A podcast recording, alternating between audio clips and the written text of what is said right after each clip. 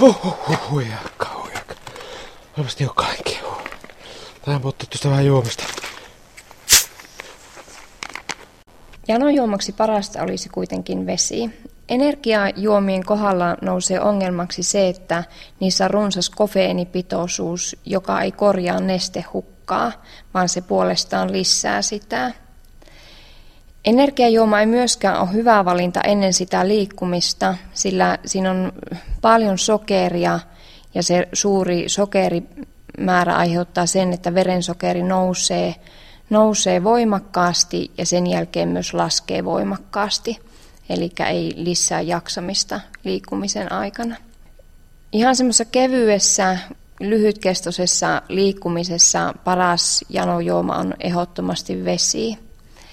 Pitemmässä liikuntasuorituksessa puhutaan, että liikkuminen kestää yli pari tuntia, niin silloin voi olla juomana esimerkiksi laimeen mehu. Limppareiden ja energiajuomien käyttö olisi hyvä rajoittaa herkutteluhetkiin. Jokapäiväiseen ruokavalioon niitä ei kannata tuoda osaksi. Ne Molemmat sisältää paljon sokeria ja nykypäivänä moni kamppailee ylipainon kanssa. Niinpä se juoma voi tuoda sinne ruokavalioon ylimääräistä energiaa ja sikäli hankaloittaa painonhallintaa.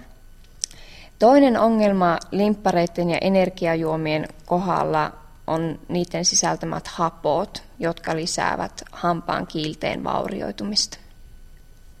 Kolmas huomioarvoinen asia, joka tulee esiin energiajuomien kohdalla, on niiden sisältämä kofeiini.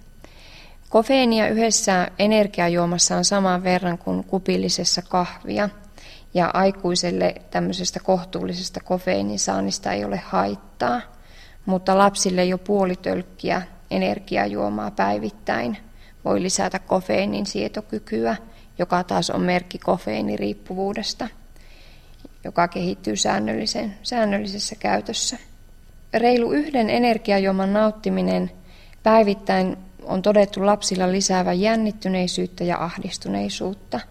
Lisäksi se voi aiheuttaa lapsille levottomuutta ja kiihtyneisyyttä sekä johtaa uniongelmiin. Lapsille energiajuomien käyttöjä ei näin ollen suositella ollenkaan.